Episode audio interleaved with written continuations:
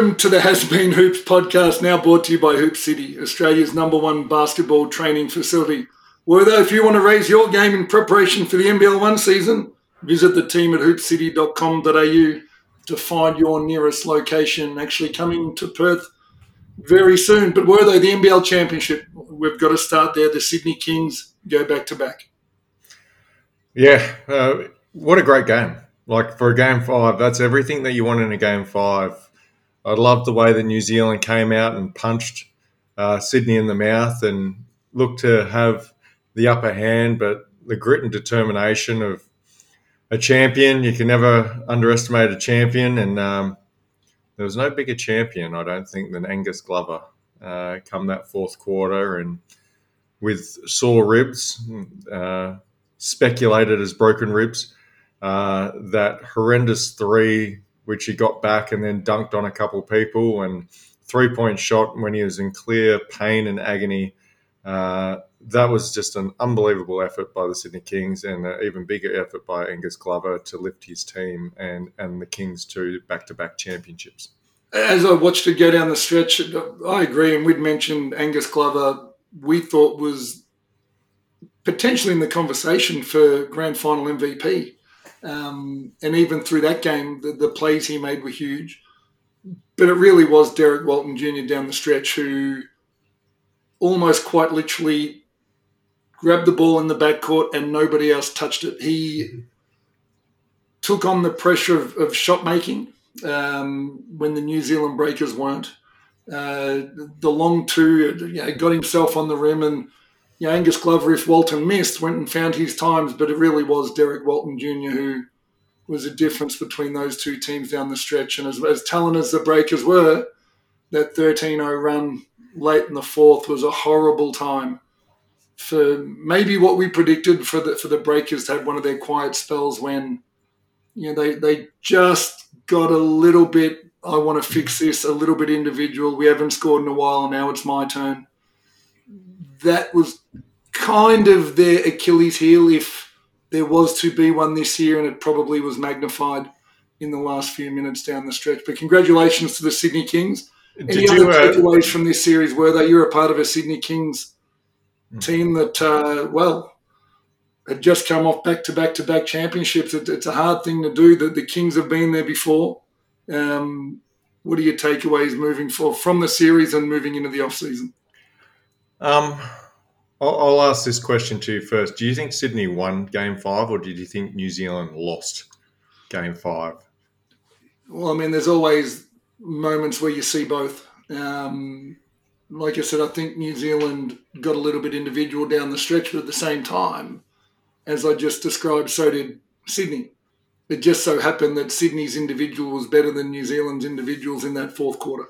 Which is what we Um, talked about previously, right? We talked about the talent of the Sydney Kings being a little bit better than the rest of the league and and whatnot. And I was disappointed to see Will McDowell White getting phased out in that second half. Oh, he had a great start to the game. He was on track, you know, those those triple double numbers that we look at a Will McDowell White as a potential those 16, 8 and 8 games.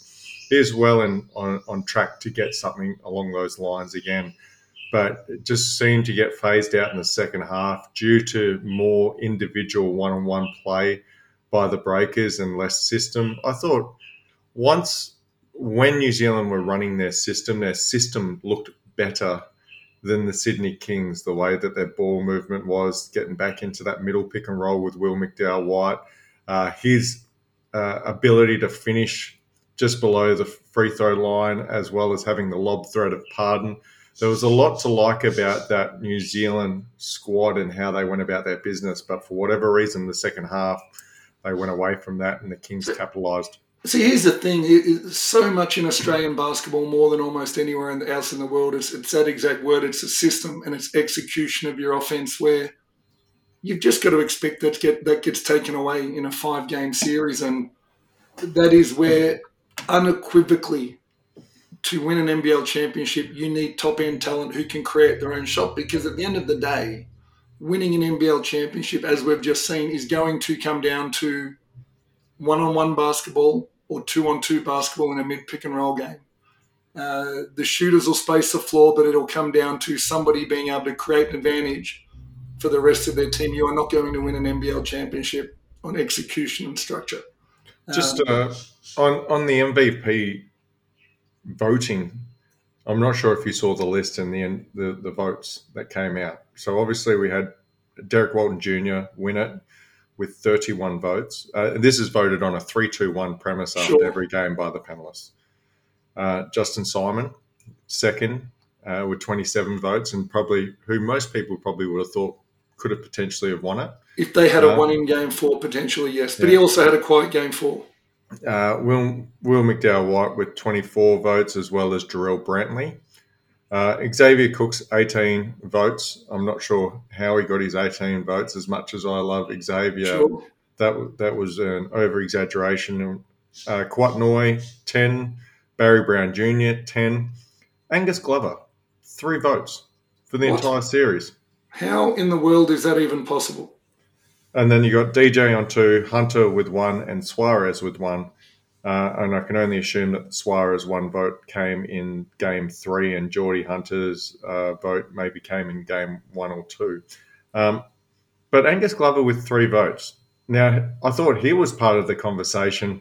I- That he he'd be- You know what? I, I was a part of uh, that voting panel uh, the year Melbourne United won the championship, actually, and the conversations we had after each game were really, really interesting in the perspective in which you see a game. But it's exactly that. It's value to your team. Good things happened when Angus Brandt was on the floor, and I, I, take on board. Ang- Ang- Angus Glover, Angus Brandt, uh, probably- Angus Brandt? Well, was probably not on the court. um, Angus Glover was, granted, he played less minutes, but he had such a positive impact, and he was your dictionary description of what you want a role player to be. And I describe value. I, I- think he was Sydney's second best player. I think he was better than Xavier Cooks over the duration of this series. Now, in no way, shape, or form am I saying he's a better player than Xavier Cooks. Um, but Sure. For him to only have three votes, that astounds me. Yeah, I, I was disappointed to see that, and probably has a yeah. It it sort of left the voting with a bad taste in my mouth of the people casting the votes for him to only get three votes. Uh, I mean, I don't, I don't think he would have won it, but I would have thought that he would have been in the top, probably five. In, in that series easily, and you could probably make a case even top three. Um, for his impact of what he bought uh, for that series. No, I agree. Now, uh, I actually didn't watch the game live. I, I was at the WNBL semi final game between the Southside Flyers and the Melbourne Boomers and saw another incredible game of basketball that came right down to the wire in a do or die game. And tell you what, I, I was concerned going to the game that the scheduling of the NBL game five against game three of a semi final series in the WNBL would have a really negative impact impact on the WNBL, but that state basketball center was nearly packed. It was loud. Su- surprisingly, and I take you know on board they're both Melbourne-based teams, but the Melbourne Boomers fans at the Southside Flyers home game were much louder, uh, and it looked for all game like they were the better Melbourne team. Kristy Wallace fouled out early in the fourth quarter. She picked up a couple of probably ill-advised cheap fouls. You know, dropped the shoulder to create some space in the back court, and Maddie Rocci flopped, and you know back and forth in that last minute. And yeah, you know what? Whenever you get a great game, and it was a great game, you always want a great ending. But but the ending, yeah, the the Boomers were, were a point down. They came up with a stop. The Flyers missed their their ability to go ahead by three, so the Flyers are down one, are up one. The Boomers have the ball. They get a shot at the rim. exactly as they should, five, six seconds left to go. There's an offensive rebound with about a second to go. And the, the lack of you know, the lack of clock awareness, the lack of game awareness to get the offensive rebound, not even look at the rim, but to hold it, to kick it out to Kayla George, who's one of the most experienced players in Australian basketball, who then went and made another extra pass as the clock expired and their season finished. So to have this incredible game for 39 and a half minutes and come down, the Boomers would have to be kicking themselves that, that they let the clock expire without even shooting the ball at the rim after they'd had their potential game winner. So, um, an incredible game, a tough, tough finish for the Boomers, and the Southside Flyers go on to play the Townsville Fire in the WNBL Championship Series, with Townsville having won their last 14 straight now, and they were really impressive to watch in their semi-final series. So, uh, it was really interesting to watch that series and, and, go home and watch the men, but. Uh, can you talk about uh, from where I was sitting? Can you talk about uh, is it Pooch Pouch? Yeah, Puoch. Um, Puoch. She so Nyadiew Puoch is a, a Dandenong junior who, when I was director of coaching at Dandenong, was a part of the club's under sixteen program, and her big brother I had um, Poch Poch. Um, we had him as part of our Vic Metro state team, who when I had him, a, a great athlete, the, the, the, front of a full court press, long and lean, and you see that uh, in his sister now. And for that, yeah, what is she now? She must be 18 years old, but the impact she had in that game, uh, especially when the Flyers import picked up her fourth foul and kept the scoreboard ticking over. I mean, it was it was drives into the paint, runners. It was getting on the rim she's the leanest built player out on the floor, but gee, she's courageous, she's quick, she's talented. For her age, she's got an extraordinarily high IQ, and unequivocally for me, she's a future opal. Um, mate, I've, this is how professional we are. As I've been saying this, I'm looking down my notes. It's been recording what I'm saying, so now I've got 17 pages of notes. Um, want to get straight before we get into the NBA. Uh, uh, let, us have a quick look at our uh, our Hoop City Raise Your Game award and, and, and tie up this uh, this NBL segment. Of course, the award goes to somebody who's raised their game, and we gave it to Angus Glover last week, knowing how well he did. But surely only one standout contender, if for nothing else, for the last five minutes of basketball he played in yeah, that championship series, were though. It had to be Derrick Walton Jr. And um, I guess when you're looking uh, for imports, you need you need a closer, so to speak. And Derrick Walton Jr. did his thing in that last five minutes and had a ball on the string, made the right plays, closed out the game the way that you would want an import to close out the game. Um, he was a one man wrecking crew essentially in that last five minutes, and when it's nut cutting time, uh, he got the job done, and uh, that's why he has raised his game to the next level. Let's shift this. Let's shift this across to the NBA, and I, I want to have a, a, a closer look. We're not going to get too far in depth, but we've always had this conversation around talent versus culture, and we've both been around teams with incredible culture and we've both been around teams who have had less than exemplary culture. Now, there were two really high profile trades leading up to the trade deadline and across the All Star weekend. Uh, the Dallas Mavericks and the Brooklyn Nets. So the Mavericks, in their attempt to solidify themselves as a championship contender, uh, traded for Kyrie Irving and gave up Dinwiddie, amongst others. Um, since Kyrie Irving uh, joined the Mavericks, the Mavs have gone six and nine. They've dropped from fifth to eighth in the West, and they are the third worst defensive team in the NBA. The Nets, on the other hand, who most people thought look, they're just going to fall in this, this into this abyss and fall out of playoff or even play in contention. They've found their feet and a, couple of losses in the last week or so, but they've actually got a better record than what the Mavs have had in the same time with the pieces that the Mavs threw back. Dorian Finney Smith being the other key one, of course, but they've gone seven and nine in that same time, a better record than the Mavs, and they've dropped from fifth, just one position to sixth in the East. So my question were though, uh, would would you ever? And I described it at the time as it's a little bit like watching my daughter date the wrong guy. It's I don't want to watch. It's like it's a train wreck waiting to happen. I hope the Mavs get out of this okay. Um, is Kyrie Irving about to ruin another franchise? And how do you evaluate someone that talented versus the impact they have on your culture? Uh, it's funny. I, I, I, like listening to Bill Simmons, and he actually spoke about this trade with with Dallas. And in hindsight, I think he only spoke about it yesterday. And he said we're going to look back at this as an irritated pimple with an ingrown hair or something along those lines. Um, what they got in offensive talent, they substituted out defense, and their defense has taken a severe hit. Um, you could look at Kyrie being an issue with it. I look at it as the balance of the team is all out of whack now. They they, they don't have a defensive identity.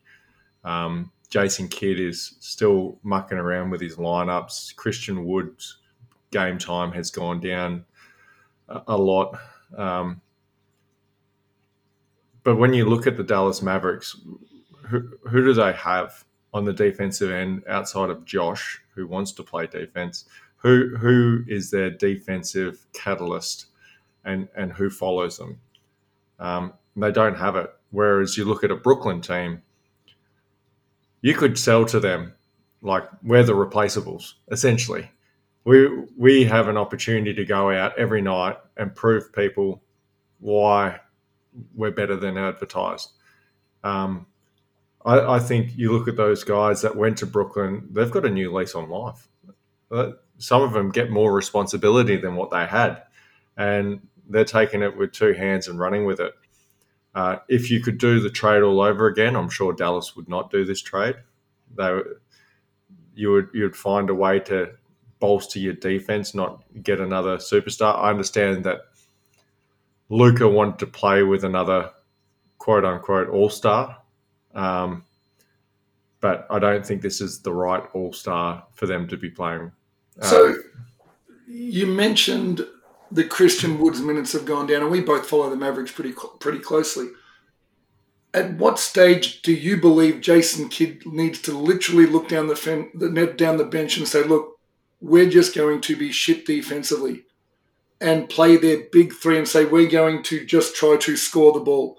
Kyrie, you play 40. Luka, you play 40. Christian Wood, you play 40. And those last two spots become interchangeable with guys who can at least score the ball because, you know, it's like you get one or two bad defensive guys on your team, you're a bad defensive team. You might as well put guys on the floor who can score it if you're going to be bad defensively anyway. I'll openly say I, I, don't think Jason Kidd's a good coach.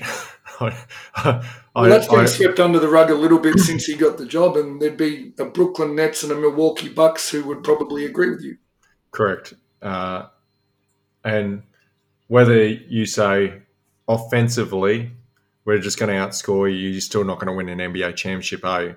Or whether you say, I'm going to stick to my guns and try and be defensive, uh, you don't have the the cattle to be a defensive team, so you're not going to win an NBA championship. Um, I don't think there is a right answer in this. I think I think Dallas is stuffed. If you look at the West, the West is wide open at the moment. There are so many different contenders that could come out of the West. Uh, everyone's a little bit. You still, and if let's call there being in my estimation, at least six genuine well, contenders we'll to win the West. Can, do you think Denver can win? Yes. Do you think Sacramento can win? Oh, as much as they're now a number two seed, I'd probably say no. But let's, as a number two seed, let's say yes. Do you think Memphis can win? If Ja comes back, yes, Do you think Phoenix can win? absolutely, Do you think the Clippers can win? absolutely, Do you think Golden State Warriors can win? absolutely. Do you think Minnesota can win? No, Do you think Dallas can win? no. Do you think the Lakers can win? Surprisingly, yes. Now, and, I then- can't believe I'm saying that. And so you look at all these teams, and they all have their own story. Like Denver's shit at the moment. I I personally think that Sacramento is the most likely to come out of the West at the moment. You, Uh, you think the Kings are most likely over Phoenix with Kevin Durant, Devin Booker? Well, Kevin Durant hasn't played with this team. I know that yeah, he can. he fits in. I know- anywhere. I know he can fit in anywhere, but you can't deny what Sacramento has been doing. They've been extraordinary. I They've been still great. think it takes one look at it before you get out of the West. Memphis, Memphis, in a world where Ja Morant does come back, but there's rumors that he won't be back Yeah, this season. rumors that it's a lot worse than what people know. Yeah. Uh, Phoenix, we spoke about. Clippers, all hedge on health Yes, at the end of the day. as did the um, Lakers. Uh, uh, and then you can't discount a Steph Curry, a Klay Thompson, a Draymond Green trio. So you've got multiple teams that you think can do it, and yet Dallas isn't one of those teams at the end of the day. Um, had they not made the trade, I probably would be inclined to say that they've got an opportunity to win. It's the West. incredible, isn't it? Did you trade up to become a contender and get further away? Correct. So, and, So, so, I'll, so let's come back to the theme. Let, let's put a pin in Kyrie for, for a 2nd Mhm. So the Lakers and Clippers, of course, made their trade of Russell Westbrook on the 20th of February. The Clippers proceeded to start Russell Westbrook and lose their first five games. Again, they traded for Russell Westbrook, believing that he would bring them closer to an NBA championship. It took Tyron Lue, and credit to Tyron Lue here, that long to figure out, I think, that the club had made a mistake and started reducing Russell Westbrook's minutes and finished or stopped having Westbrook finish games. They've now gone and won their last four, but they've gone from fourth to fifth in the West and they've got a record under 500 since they traded for Westbrook. Now, the Lakers, who for all intents and purposes just dumped him and got nothing back in return, even without LeBron and even without Anthony Davis for a couple of games, have gone six and four and moved from 13th into it changes each day, but into, into a play-in position. So for me, I'll look at both of those and think Russell Westbrook and Kyrie Irving are undoubtedly, over the course of their careers, two of the most talented players to play the game. Yeah, at, at one stage or another, top five players in the NBA, talent wise. But geez, they're finding a way to kill teams, aren't they now? I'll still claim that Kyrie, in this instance, just doesn't fit the team that he's on. Like the I don't tra- think he fits I- any team now. but I don't think it is a question of Kyrie's basketball talent. I question Russell Westbrook's basketball talent of of a fit. Now you do because of his inability to shoot the basketball. Correct. Correct. But if you look at what he was doing at the Lakers, if you look at what he was doing uh, at the Clippers, uh, he he is the issue. Well, he still thinks he's 10 years ago, Russell. He still thinks he's OKC Westbrook. And he's not. not Not even close. Cle- clearly. I'd even take Washington Wizards Russell Westbrook Sure. over the current Russell Westbrook that we're seeing. Um, I see Russell Westbrook playing basketball style as an issue to mesh with anyone. I don't see Kyrie Irving's basketball style as an issue uh, with any team. But maybe, maybe, and this is the other thing when we can only we only know what we know from Hang afar. you've just you've just made Kyrie Irving's basketball style an issue in Dallas. You didn't mention his personality. You just mentioned his defensive said- ability. I, but but you can't put all his defense. It's the parts that have been taken out of Dallas defensively that has created the issue. We know what Kyrie is offensively. I'm saying I have more of an issue with Russell Westbrook as a quote unquote locker room cancer than what I do with Kyrie, and I, that might make me very polarizing in my views on this. Uh, but Kyrie isn't putting team defense into place. Kyrie isn't uh, having a lack of rim protection from the bigs. Are Luka and Kyrie the best defenders? No, they're both terrible, and their team reflects how terrible they are defensively. Russell Westbrook, I'm not sure what he brings offensively or defensively on either side of the floor. And as Darvin Ham found out, and as Ty Lue is currently finding out, you just can't play him, essentially. It's going to be an interesting watch for the last 12 to 15 games. Um, Would you, which one would you prefer out of those two? Would you rather? sell the team? No, no, no, no. If you had to pick one of those two that you had to play with or had to coach, which one of those two would you rather have? right now at the same price, well, it, it's got to be Kyrie just for his skill. But if I wanted, but if you were able to fit them into a salary cap, and I guess I'm a little bit biased here because I know how friendly Westbrook is to my daughter and the people at UCLA and both teams, and I, I see that side as well. That I wonder how much you'd be able to turn that into a positive or a neutral impact in the locker room, given the right locker room and and the right role.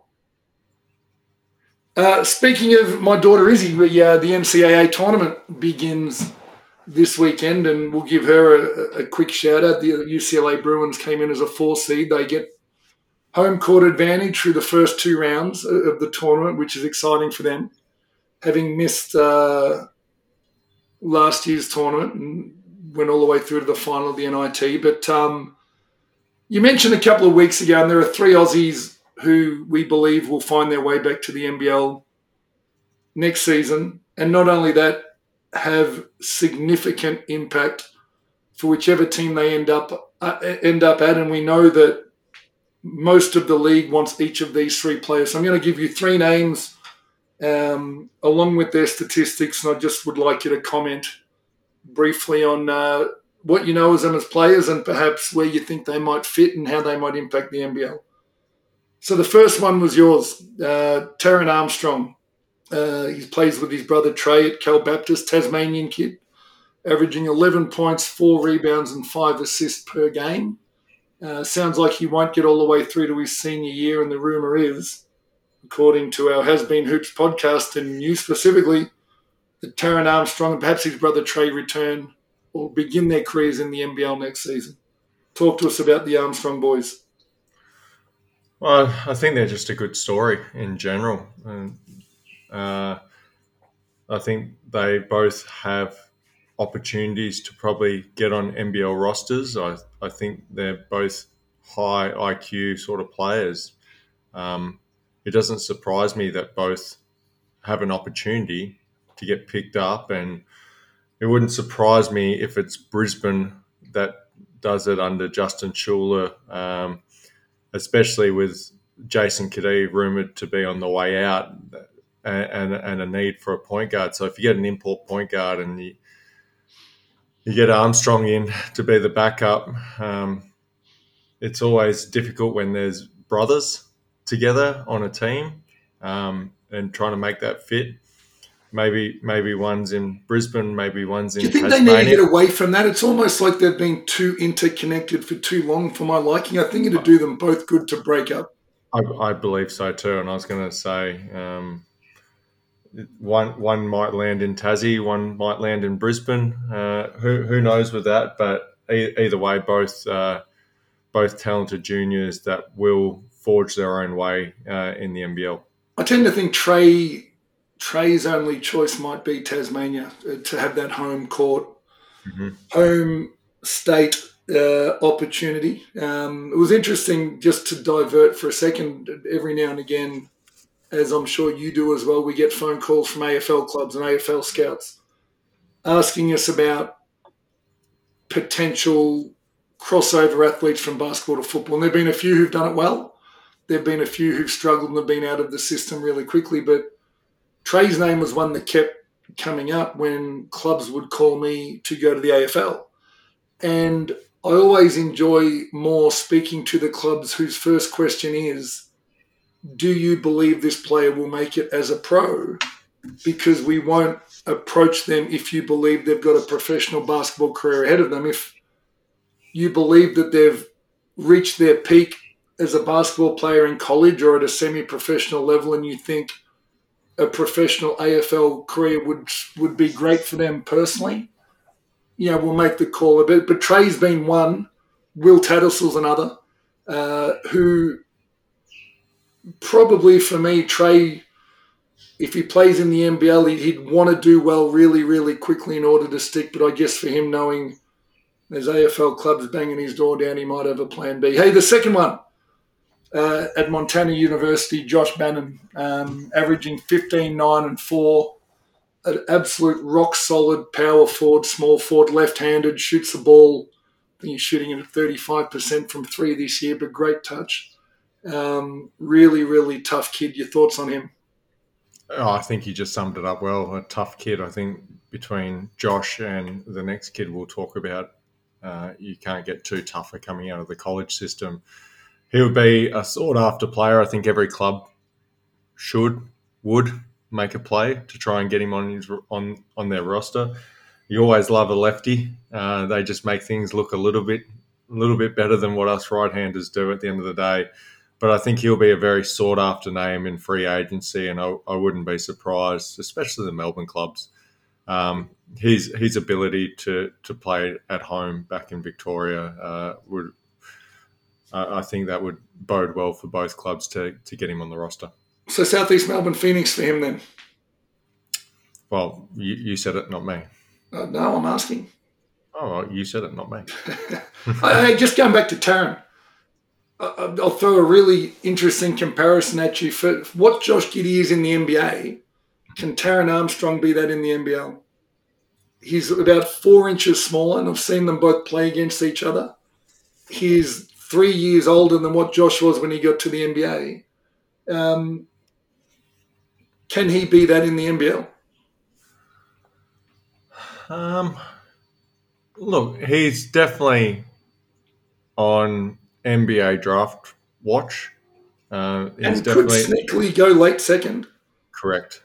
Uh, he, he's he's got that opportunity because he's got that sort of game. The the the thing with Josh in the NBL that stood out was his maturity and basketball IQ. Um, even in a rookie season, he he sort of had it in spades, and Taran has that same sort of game where he's got a very very high basketball IQ. Like you said, he's a he's a bit shorter than what Josh is, uh, but could he do what Josh did? Absolutely, he could.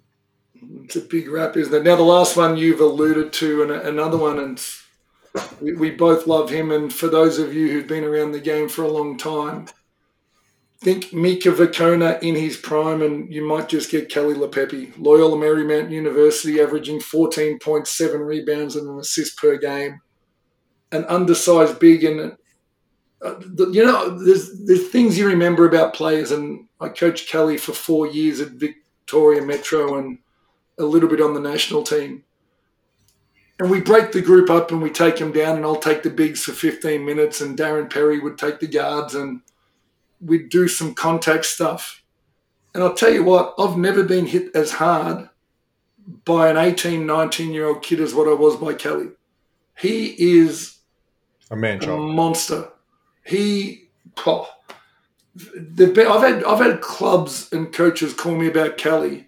Yeah, but he's a little bit undersized. But he's a little. All of this kid, he will turn up and just compete physically from the day he walks into this league, and be one of those Mika Vukona guys or Pero Cameron guys that fans fall in love with and will be much much better than I think clubs know what they're getting when they sign him. I think the one thing I think about with Keli, he's just a winner. Like Right. if you if you were to take nothing else out of this conversation, the kid just finds a way to win. You're even looking at Loyola Marymount this year. They were able to beat St Mary's. They were able to beat Gonzaga. It was the first time they've beaten Gonzaga as a school in, I think it was in forty something years. And Keli was a big part of that. And um, when you look at Keli, he doesn't look necessarily like a basketball player. Mika Vukona would be the best uh, comparison on how he plays physical, sets great screens. The only thing that Keli's got that Mika didn't is Keli's expanded his game where he can knock down an open three point shot. Um, if I was a GM of basketball at any club in the NBL, this kid might be the first kid that I try and sign coming out of college just because he is someone that just moves the chains for you as an organization in the right direction. So picking up on that, I'll ask you a similar type of question than what you asked me 10 minutes ago. You're the general manager of an NBL team and you have to pick one of the three, Taran Armstrong, Josh Bannon or Keli Leaupepe. You only get one. Who do you pick? Uh, bastard. Um,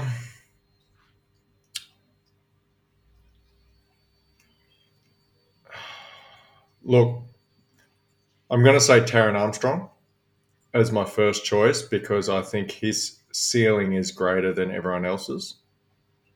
Um, but it'd be just in front of a Keli Leaupepe. You'd probably always say that Australian, genuinely talented Australian point guards are rare too, rarer than power forwards. Absolutely, absolutely, and that's the only reason that I'd go that way. Taran, I believe, will be in a class of his own as a as a rookie guard this season. How's NBL One training going, mate? How, when does the season start? When can people who listen to our podcast start paying a little bit more attention to the NBL One West? Uh, first game's the end of the month on the 31st. We've got a double header. See if I can get through a double header. I'm, i might be the first player to get be on uh, minutes management ever. Um, but training's going really well. Uh, it's been great. We've got Gorjok Gak from the Brisbane Bullets now in town and training with us, and he makes a huge difference to our club. Um, we're excited about it. And tra- training's been fun. I mean, for me personally, it's just been great being around in the team environment again more than anything else. And uh, I'm excited. Uh, we've got a lot of young kids, uh, a lot of great talent, and just to play my part in the team again. And um, every now and then, you know, if you had a massive dunk at training and you dunked on someone and everyone would be ooh ah and maybe shut it down. If I get a dunk on five on zero, uh, most of the kids lose their mind, which is fantastic. And and the coach has already said if if I if I dunk on someone at practice, the training would be finished straight away. So I've got goals this year. You haven't had anyone giving you a little boost early in a practice session by chance? Not not yet, but uh, the season's still young. Yeah, well, we are dealing with rookies. Uh, uh, no, it's been a lot of fun, and uh, I'm I'm really excited for the for the year ahead. I'm excited for for the team, and I'm excited just to be back on the court again. As excited as you are to play, I think I'm even more excited to sit back and have a beer and watch you play all the way from back here in Melbourne on a live stream. But uh, hey, uh, that'll almost do it for today. But encourage you. We had this fantastic chat with your old agent, Mark Daniel Moldovan, in our first ever interview uh, episode of a podcast. Uh, that's a previous one, uh, wherever you're listening to this one. But if you haven't had a chance to listen to that, that was just an incredible chat. It was insightful. It, it was honest. It was probably fair to say, were they more than what we thought we might get publicly from Dan, and we're really, really appreciative. And um, We've got another ripper lined up next week. We've got my old Russian teammate and one of the best storytellers, and another really, really inter- interesting perspective on basketball and life, Paul Shirley, joining us. So we can't wait You'd wait to bring you that interview also. But uh, though, go and get that body right. Um, we'll chat to uh, to you and Paul next week, and when we pick up on these regular podcasts from here on in, we'll uh, we'll flip it over. We'll we'll start with the NBA. We'll switch our attention there. We'll pick up on some NBL rumors and uh, see how we go. Sounds good. Thanks, Chris. Thanks, Werther, and uh, thanks to everyone at Hoop City. Don't forget to visit them at hoopcity.com.au. We'll speak to you all later.